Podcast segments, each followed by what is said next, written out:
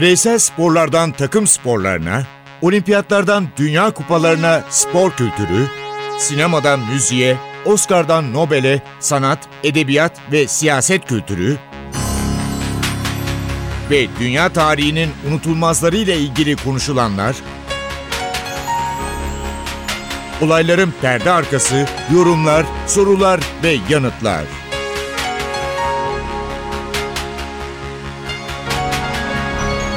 Ercan Taner ve Mert Aydın'la Ateş Arabaları başlıyor.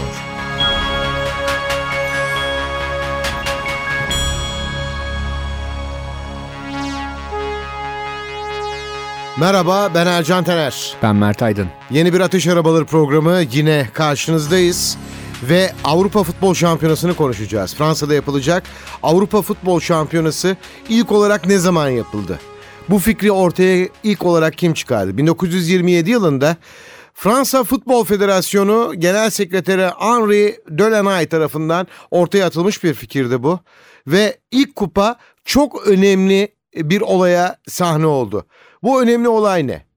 İlk kupayı tamam Sovyetler Birliği kazandı ama ilk olayda Sovyetler Birliği ve İspanya çeyrek finalde eşleştiler ama İspanya'nın siyasi nedenlerle Siyasi nedenleri birazdan konuşacağız. Hangi siyasi nedenler? Sovyetler Birliği ayrı bir rejim. İspanya'da General Franco var ve İspanya bu turnuvadan çekilmeyi düşündü ve Sovyetler Birliği doğrudan yarı finale çıktı. Evet.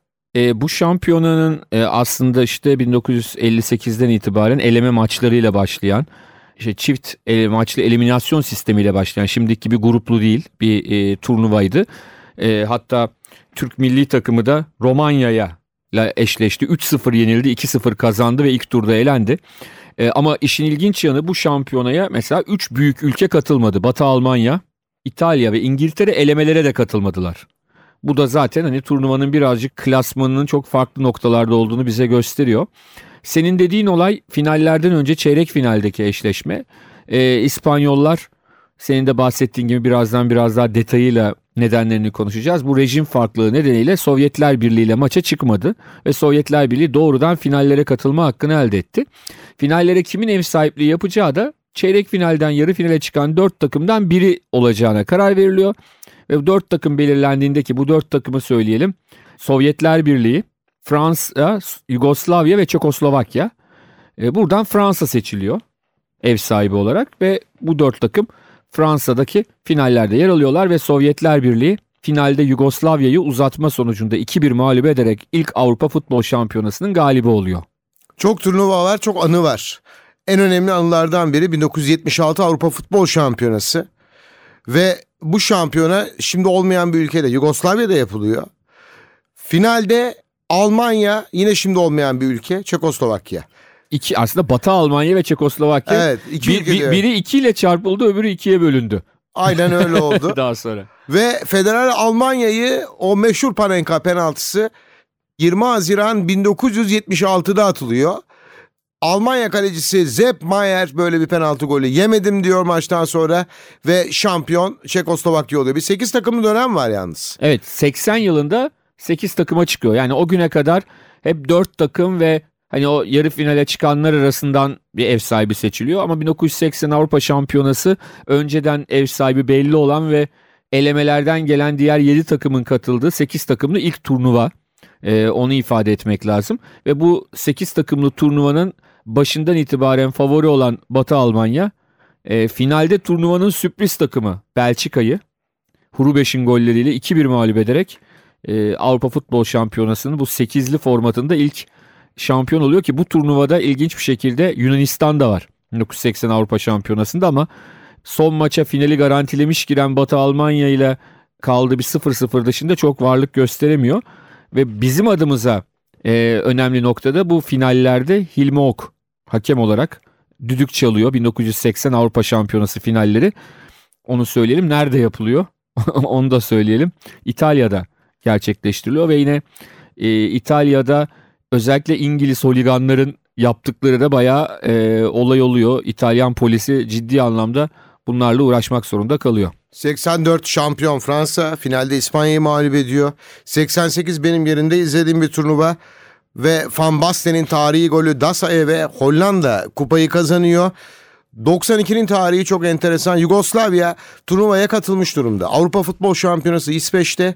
Yine yerinde izlediğim bir turnuva ve Yugoslavya'da iç huzursuzluklar, iç savaş derken diyorlar ki Yugoslavya'ya sen katılamazsın ve bu kupayı tatile giden Danimarkalı oyuncuları davet ediyorlar. Danimarka kupaya katılıyor. Tatilden gelen Danimarka finalde Almanya'yı mağlup ediyor ve 1992'nin Avrupa şampiyonu oluyor. Evet. Ee, belki de tarihin yani Avrupa Futbol Şampiyonası tarihinin futbol açısından en güdük turnuvası diyebiliriz. 92. Aynı kanaatteyim. Çok aynen. fazla defansif oyunun e, hatta Danimarka takımının yaptığı geri paslar, kaleci Schmeichel'a yaptığı geri paslar yüzünden geri pasın o şampiyona sonrasında kaleciye pas kuralı çıktı şimdi kullanılan. Ama Bunu- bunun sebebi var. Tatilden dönenlerin pilleri çabuk bitiyordu. Şöyle bir şey var tabii aslında tatilden dönmediler tatile gidecekken tatile Gidecekken. gitmeleri engellendi. Çünkü bir özel futbol maçı için kamptayken haberi alıyorlar ama tatil planlarını iptal etmek zorunda kalıyorlar. İşte o zaman gazetelerde çıkmıştı işte şu şu kadar günlük tatilini iptal etti bu diye ve İngiltere ve Fransa'nın olduğu gruptan çıkmaları da beklenmiyordu bu halleriyle. Ki şunu söyleyelim Fransız takımının teknik direktörü Michel Platini'ydi. Ve Platini yönetiminde eleme grubu maçlarının tamamını kazanmışlardı. Ve Fransızlar Papenli, Kantonalı kadroyla turnuvanın en büyük favorilerinden biri olarak gösteriliyordu. Ama olmadı. Ama ilk turdan öteye geçemediler. İngilizler de aynı sorunla karşılaştı ve grup maçlarında Hollanda'ya yenilen Almanlar yine çaktırmadan finale kadar gitmeyi başardılar Bir bakmışız Almanya finalde. finalde ama Almanlar da o kadar kötü futbol oynuyordu ki yani herhalde Almanların unutmak istediği dönemlerden bir tanesi bu. Finalde Danimarka Almanya'yı da yenmeyi başardı ama hani ikinci gol Wilfort'un attığı golden önce Wilfort'un topu elle düzelttiği de e, net bir şekilde görülüyordu onu da ifade edelim. 2000 Avrupa Futbol Şampiyonası finalde Fransa ve İtalya karşılaşıyor ve Fransa şampiyon bu turnuvada. 2004 Avrupa Futbol Şampiyonası Portekiz'de. Favori ev sahibi bir sürpriz takım var. Evet Yunanistan. Otoren Hagel yönetiminde Yunanistan yepyeni ama süper olmayan bir futbol, defansif bir futbol, yıllarca teknik direktörlerin bayıldığı bir futbolla Yunanistan 2004 Avrupa şampiyonluğunu kazanmayı başarıyor. Aynen öyle. Yani o turnuvada aslında birçok kişi kötü futbol oynandığını düşünüyor ama aslında Yunanistan'ı bir yana koyarsak mesela bir gruplarda bir Hollanda Çek Cumhuriyeti maçı vardı. Herhalde o şampiyonanın en iyi maçıydı. Ee, onun dışında Almanlar yine ilk turda elendiler 2002'de dünya ikincisi olduktan sonra ve artık resmi olarak Almanya'da devrim başladı o turnuvadan sonra onu da söyleyelim. 2008 şampiyon İspanya. İspanya ama tabii 96'yı şöyle hatırlamamız lazım. İki nedenden. Bir tanesi 96 Avrupa Şampiyonası'nda takım sayısı 16'ya çıkıyor. Ve ikincisi Türk milli takımı tarihinde ilk kez 1996'da Avrupa Şampiyonası'na katılıyor. O şampiyonada da Almanlar kazanmayı başardılar. Finalde Çek Cumhuriyeti'ni yenerek. 2008'de yine Türkiye var. Yine e, enteresan sonuçlar, geri dönüşler, Çek maçı. Son andaki maçlar, kaleci Çe, e, önemli sonuçlar. En iyi futbol oynadığımız Almanya maçını maalesef kaybettik. 3-2 kaybettik. Yani Kazım'ın ayağı kayıyor. Yani biraz şanssızlıklar da var. Aslında biz Alman usulü oraya gelmiştik. Yani son dakikalarda kazanarak.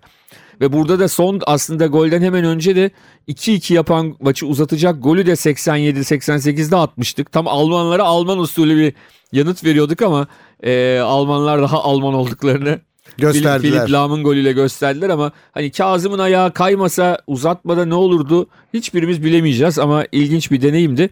Ama finalde İspanya o meşhur serisine başladı yani kupa serisine ve orada e, Almanları pasla delirterek neredeyse Torres'in golüyle 1-0 mağlup edip e, yendiler ve son Avrupa Şampiyonası 2012 orada da şöyle oldu futbol 11 kişiyle oynanan 22 kişinin oynadığı Topu Kesinlikle. peşinde koştu ve İspanya'nın eninde sonunda turnuvayı İspanya'nın kazandığı bir spordur oldu.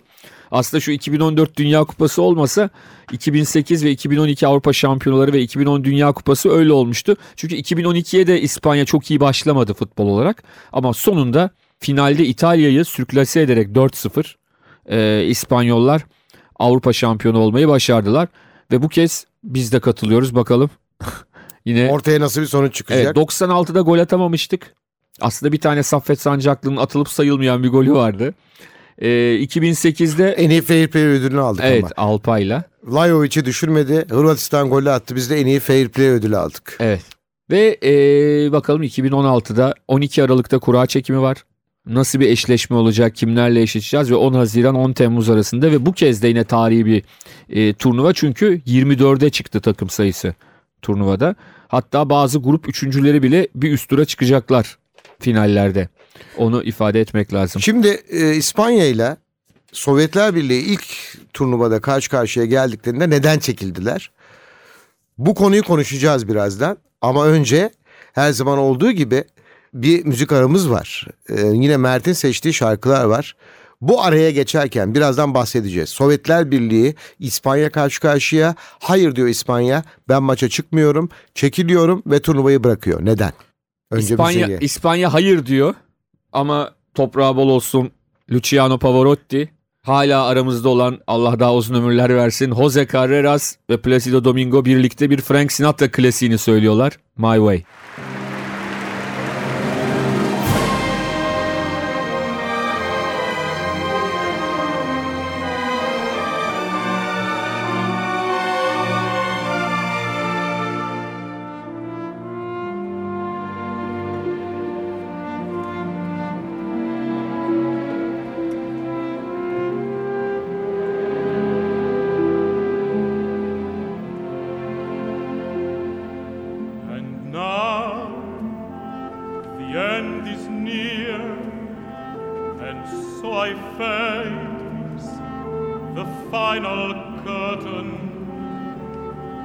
My friend, I'll say it clear, I'll state my case, of which I'm certain. I've lived a life this full. I've traveled each and every highway,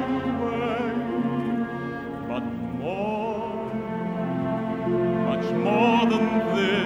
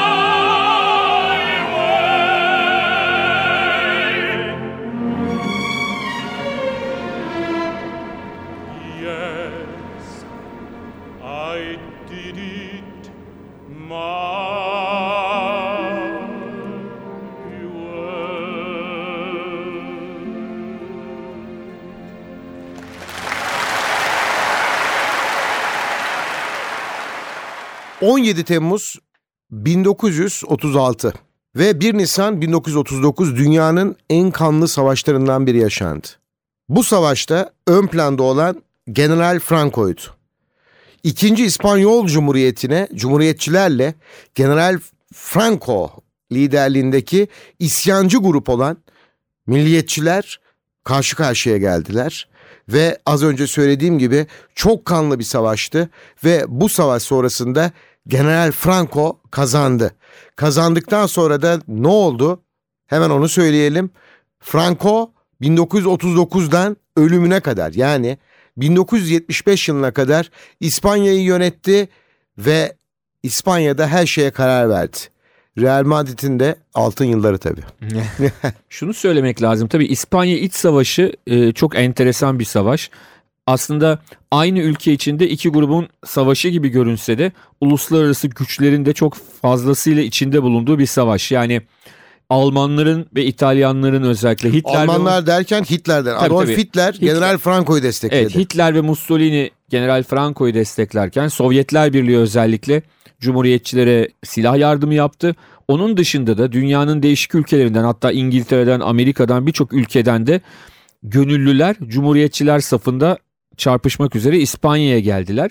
Aslında dediğimiz gibi bir iç savaş gibi görünse de aslında uluslararası anlamda çok fazla askerin, insanın yer aldığı bir savaş oldu. Ve kabaca aslında hani çok detayları ama kabaca şunu söyleyebiliriz. General Franco'nun şöyle bir avantajı var. General Franco yönetiminde tek vücut bir falanj dedikleri, falangist dedikleri grup var. Ama diğer tarafta e, birbirinden zaman zaman bağımsız işte komünistler, anarşistler, sosyal demokratlar, sosyalistler karışık değişik grupların oluşumundan oluşan bir cumhuriyetçi ekip var. O cumhuriyetçiler de kendi aralarında zaman zaman anlaşmazlıklara düşüyorlar. Kendi aralarında iç sorunlar yaşıyorlar ve sonuç böyle durumda tek vücut olabilen falangistlerin oluyor, Frankocuların oluyor. Ee, ama İspanya adına çok acılı bir dönem artı sonrasında da daha acılı bir dönem daha var. Yani Franco döneminde de bu acılar devam ediyor. Ee, ama orada yaşananlar hem de 2. Dünya Savaşı'nın hemen öncesinde. Şu var. Mini, mini bir 2. Dünya Savaşı. Mini 2. Dünya Savaşı'nın dışında Avusturya'yı ilhak ediyor Adolf Hitler. Çok kolay. Oradan da Çekoslovakya'yı fazla e, kayıp vermeden e, işgal etme şansına sahip oluyor. Çünkü Akdeniz'de bir huzursuzluk var ve daha sonraki dönemde General Franco ile anlaşarak Çelik Paktı kuruyor. Böylece Akdeniz'de de çok rahat hareket etme imkanını eline almış oluyor Adolf Hitler. Onun dışında da tanklar ve binlerce zırhlı aracı General Franco'ya hediye ederek Franco'nun bu savaşı kazanmasında büyük pay sahibi %100, oluyor. Yüzde yüz. Ve tabii e, İspanya 2. Dünya Savaşı'nda tarafsız kalan bir ülke. Ama tabii ki e, Almanlar için biraz daha faydalı olan bir ülke. Ama hani filmlerde falan da görürsünüz. 2. Dünya Savaşı'nda Almanlardan kaçanların birçoğu İspanya'ya sığınmıştır. O yolla başka ülkelere geçebilmişlerdir. İspanya o anlamda ya da Franco biraz daha akıllı davranmış diyebiliriz. Çünkü 36-39 arasında çok yıpranmış bir ordu, çok yıpranmış bir grup. Bir de e, 2. Dünya Savaşı'na girseler onu kaldıramayacağını tahmin ediyorum düşünüyorlardı. Picasso da Guernica'yı bir kasaba Guernica. Eğer şansınız varsa tabii gidebilirsiniz ama internetten rahatlıkla da görebilirsiniz. Guernica bir tablo. Pablo Picasso Guernica adlı tablosuyla İspanya İç Savaşı'nı bizlere anlatıyor ve bu tabloya baktığınızda Guernica'yı savaşın ne kadar vahşi, ne kadar kanlı olduğunu İspanya İç Savaşı'nın Picasso'nun o tablosunda yaşayabilir görebilirsiniz. Tabii aynı zamanda mesela Federico Garcia Lorca şiirleriyle anlatıyor. O da genç yaşta yine savaşta hayatını kaybedenlerden bir tanesi. Ee, o dönem hakikaten İspanya acılarla yoğruluyor. Aslında şunu söylemek lazım. İspanya İç Savaşı deyince benim tavsiye edebileceğim bir kitap var. Bu kitabın yazarı Ernest Hemingway. Evet ona geçeceğiz. Ben de bir tavsiyem olacak ama önce Önce bu kadar İspanya konuştuk. Julio Iglesias'a gidelim. Julio Iglesias'ın bir özelliği var. Üstünde Real Madrid forması. Şaşırdınız mı? Hayır şaşırmayın lütfen. Julio Iglesias dünyanın en önemli sanatçılarından biri. E, kısa sürede olsa o formayı giyiyor kalede. evet. Ama bence müziğe dönmesi daha iyi olmuş. Bence de daha iyi olmuş. Hatta Julio... ona söylemişlerdi sen şarkı söyle diye. Natalie'yi dinleyelim o zaman.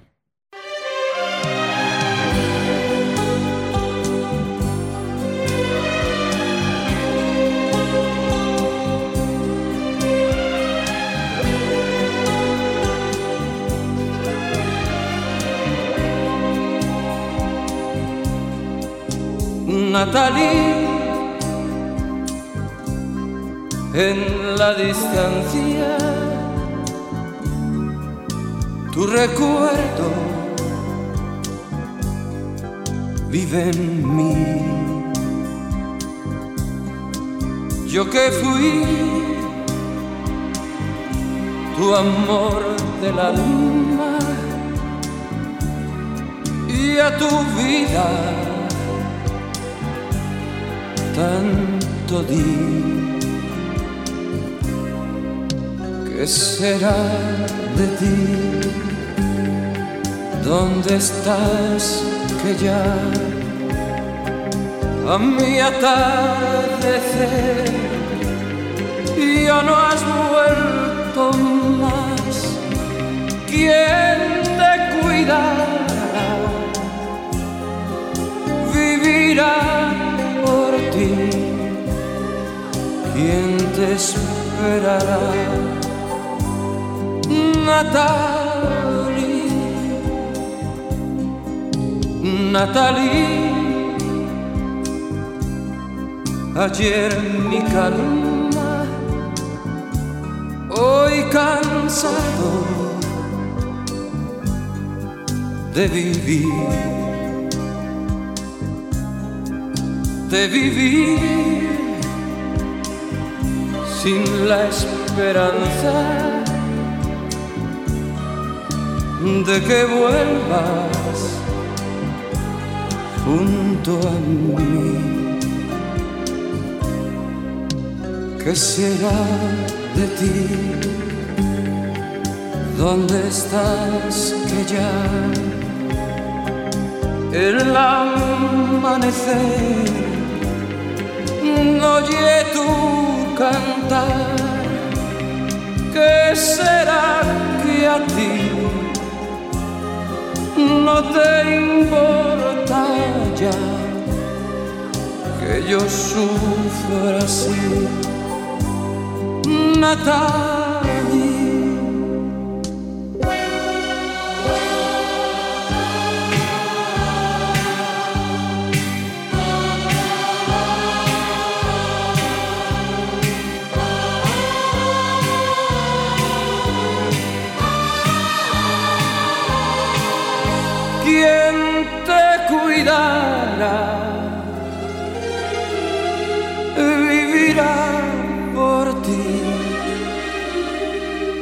¿Quién te esperará, Natalie? ¿Qué será que a ti no te importa ya? que yo sufro así, Natalie, Natalie, Natalie.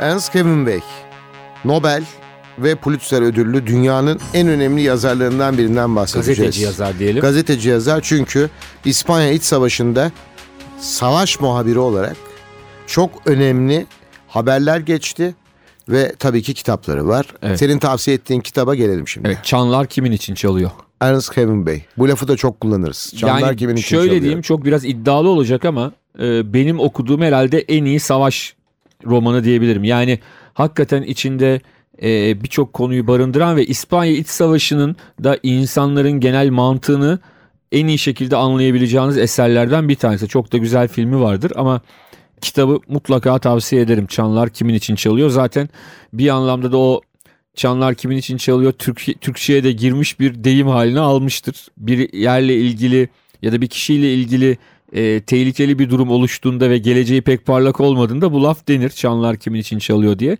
E, bu kitap sayesinde böyle bir şey vardır. Ernest Hemingway Birinci Dünya Savaşı'nda e, aslında gerçekten çok böyle savaşların içinde olmayı seven hatta işte Birinci Dünya Savaşı'nda askerlik yapan ambulans şoförlüğü yapan Evet.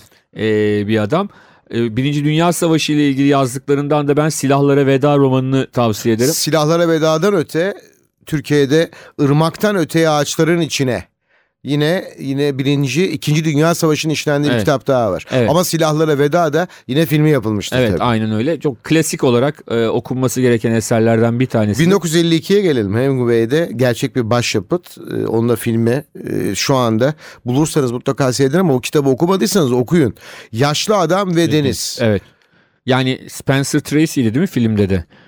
Tracy. Emin, emin değilim şimdi ama bir anda böyle kaldım. Yanlış söylüyor olabilirim. Bu kitapta insanın Evet. yaşama nasıl bırakmaması. Aynen öyle. Yaşam için savaşması gerektiği, ya her türlü zorluğun aşılabileceğini anlatır. Ernest Hemingway ve 1953'te 54 Pulitzer ve Nobel ödüllü sahibi oluyor edebiyat alanında. Okumadıysanız Yaşlı Adam ve Deniz'i tavsiye ederim.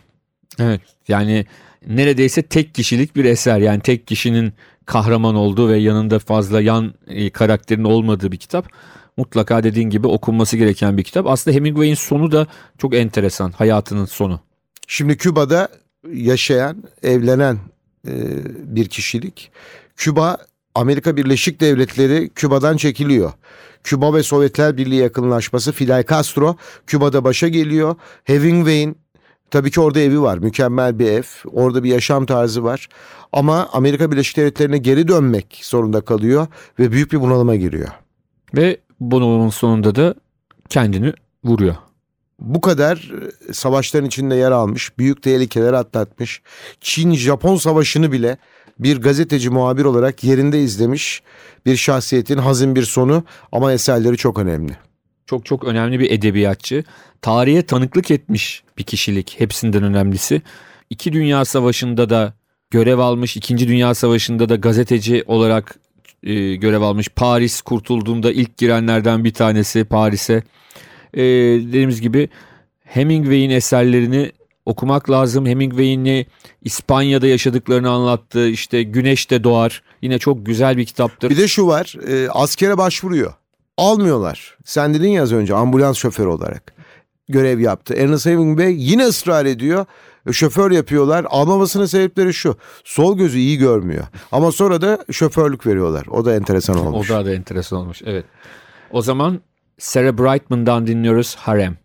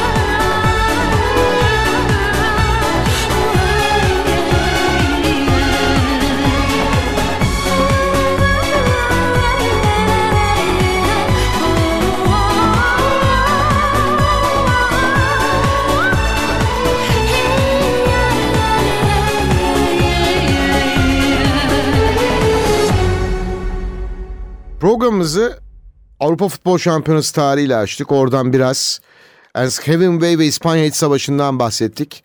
Her programda olduğu gibi e, bu programın da bir süresi var ve programın artık son anlarına geliyoruz. Fransa'nın en önemli sanatçılarından biri birazdan mikrofonda olacak. Evet aslında Fransız değil.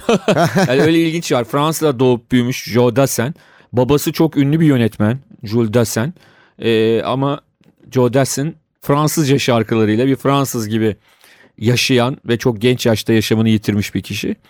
Ee, bu şarkının benim adına adıma çok önemi var. Çünkü benim düğünümde e, düğün dansını yaptığım eşimle birlikte şarkı. Oo, çok güzel bir anısı var o zaman. Evet. Ya bu şarkı için yaklaşık 30-40 şarkıyı tek tek eleyerek evde deneyerek bu şarkıda karar kılmıştık. Almanya milli takımı gibi olmuşsun. Herkesi elemişsin. Bayağı uzun Eledik, sürmüş. bayağı uğraştık, bayağı uğraştık. Joe Dassin'den dinliyoruz. Si tu n'existes pas. Bir programın daha sonuna geldik. Ben Ercan Taner. Ben Mert Aydın. Hepinize mutluluklar diliyoruz. Hoşçakalın. Hoşçakalın. Et si tu n'existais pas, dis-moi pourquoi j'existerais. Pour traîner dans un monde sans toi, sans espoir et sans regret. Et si tu n'existais pas, j'essaierais d'inventer l'amour comme un peintre qui voit sous ses doigts naître les couleurs du jour et qui n'en revient pas. Et si tu n'existais pas, dis-moi pour qui j'existerais. Des passants endormis dans mes bras que je n'aimerai jamais.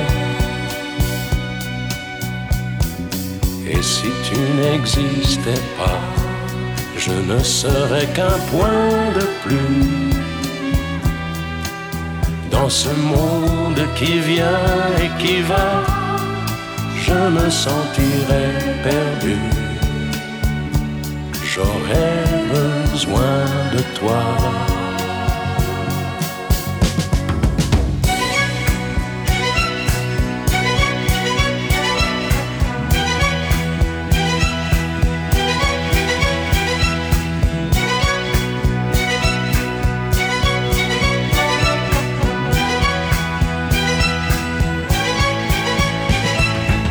Si tu n'existais pas, dis-moi comment j'existerais. Je pourrais faire semblant d'être moi, mais je ne serais pas vrai. Et si tu n'existais pas, je crois que je l'aurais trouvé le secret de la vie, le pourquoi, simplement pour te créer et pour te regarder?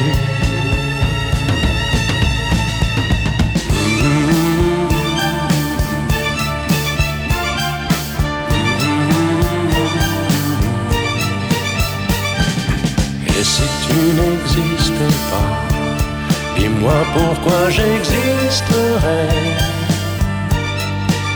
Pour traîner dans un monde sans toi Sans espoir et sans regret? Et si tu n'existais pas J'essaierais d'un